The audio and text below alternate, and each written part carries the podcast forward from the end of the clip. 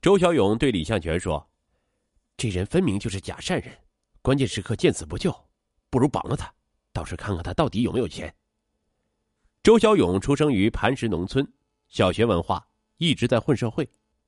李向全听完不同意，这犯法的事儿不干。周小勇劝李向全说：“姐夫，我把老张绑了，让他给儿子打电话要钱，然后你给他写个欠条，就算咱借他的，借钱总不犯法吧？以后有钱再还他呗。”在周小勇的怂恿下，急于救妻的李向全最终点了头。二零一七年三月八日，周小勇借了一辆赛欧轿车，让李向全给张大年打电话说：“今晚自己要去医院陪妻子，希望张大年能帮着照顾孩子一晚。”张大年没借钱，本已愧疚，听说此事，立马答应。当晚七点，李向全接到张大年，随后车子却驶出长春路，一直向大绥河方向开去。张大年感觉不对，忙问去哪儿。李向全说：“先把车上的朋友送回家。”过了一会儿，李向全闷声闷气的说：“张叔，眼看我媳妇儿就没命了，你就帮帮我吧。”张大年有些不耐烦的说。我不是跟你说了吗？我真的拿不出来。轿车行驶到大绥河镇西侧一处烂尾楼附近，坐在张大年旁边的周小勇突然说：“姐夫，你还跟他废什么话？我就不信这老东西拿不出钱来。”说着，他拿出一把尖刀架在张大年的脖子上：“再动我宰了你！”很快，两人停车将张大年捆住，逼他向儿子打电话，就说买房子要用钱。张大年有一次和工友们聊天时，说起儿子想给他买套房子，可住惯了老地方的他，说什么也不同意。没想到李向全把这事儿记住了，张大年气得大骂。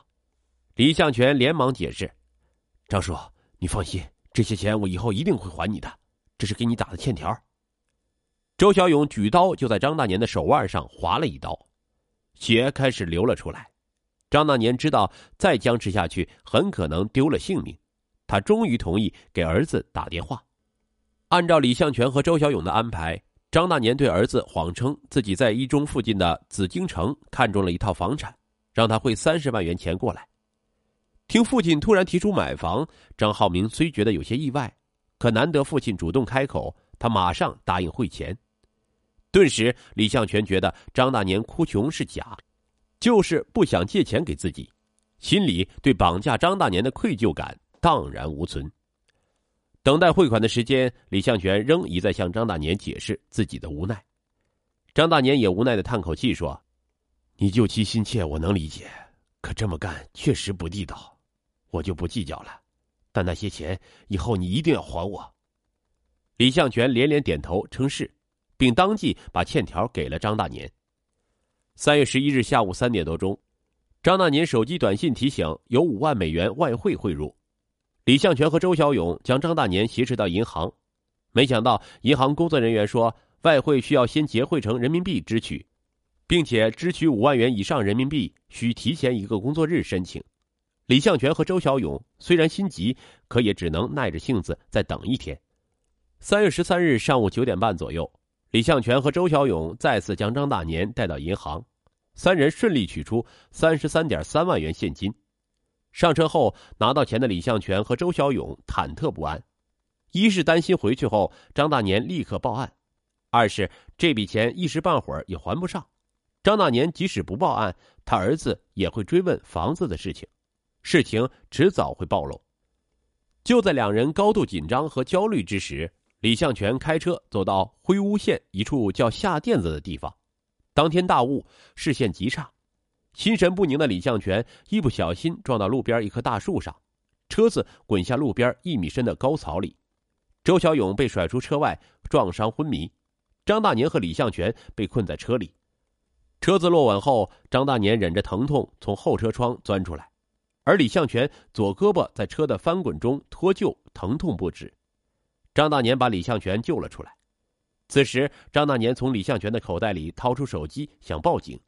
李向全吓得忙在一旁哀求张大年道：“张叔，别报警，这车牌挂的是假车牌，你报警的话，非把我弄进去，我进去了，家就真的散了。”看着眼前苦苦哀求的李向全，张大年竟然把手机还给了李向全。他不知道正是他这一刻的心软，错过了自救的机会。张大年最后找当地的一伙小青年把车子推上公路，因为其余两人都受伤无法开车，张大年自己坐上了驾驶位，准备送他们去医院。车子发动不久，周小勇苏醒，他问张大年这是去哪儿？张大年说去医院。周小勇越想越害怕，一旦到了医院，一切都不可控，万一张大年反悔报案怎么办？他悄悄向坐在一旁的李向全使了一个眼色。其实李向全又何尝不担心？只是因为自己受伤，内地昏迷，他无计可施。周小勇伸手在自己脖子上比划了一下，李向全立刻明白，浑身一抖，但怀里沉甸甸的三十三万巨款彻底压垮了他的心理防线。车子路过一个低洼，颠簸了一下，李向全借机啊的一声叫了起来，他佯装腿疼的厉害，要张大年停一下车。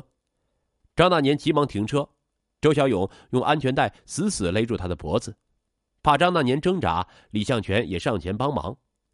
不一会儿，张大年就没了动静。这一切都发生的太快，李向全浑身猛然发抖。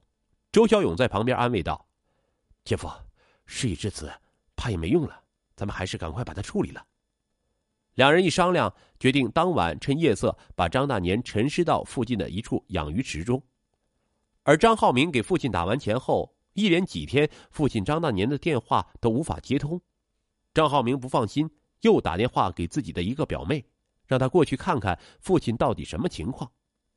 可谁知表妹反馈回来的信息却是家中没人。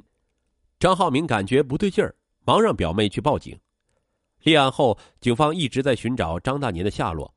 二零一七年三月二十二日，当地公安局传来消息。大绥河乡一农户的养鱼池内发现一具男尸，与失踪的张大年体貌特征极其相似。后经 DNA 鉴定，死者确系张大年。很快，警方根据张大年失踪前后的活动轨迹，锁定嫌疑人李向全。三月二十五日，李向全在家中落网，随即周小勇在李向全的供述下也落入法网。得知丈夫为了救自己，竟然去绑架杀人。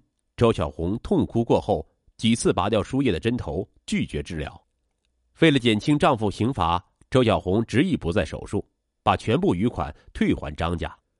可无论如何都无法挽回逝去的生命，等待李向全的将是法律的严惩。子女出国，老人独居国内的现象目前已经非常普遍。留守国内的老人往往物质优越，却精神孤独。本案中，孤独的老人为了排遣寂寞，以出手大方换取友谊，不料升米恩，斗米仇，最终激发了人性的贪欲，倒在了他所施善的对象手中，令人唏嘘。更为那些一味满足空巢老人物质需求而忽视老人精神空虚的儿女敲响警钟。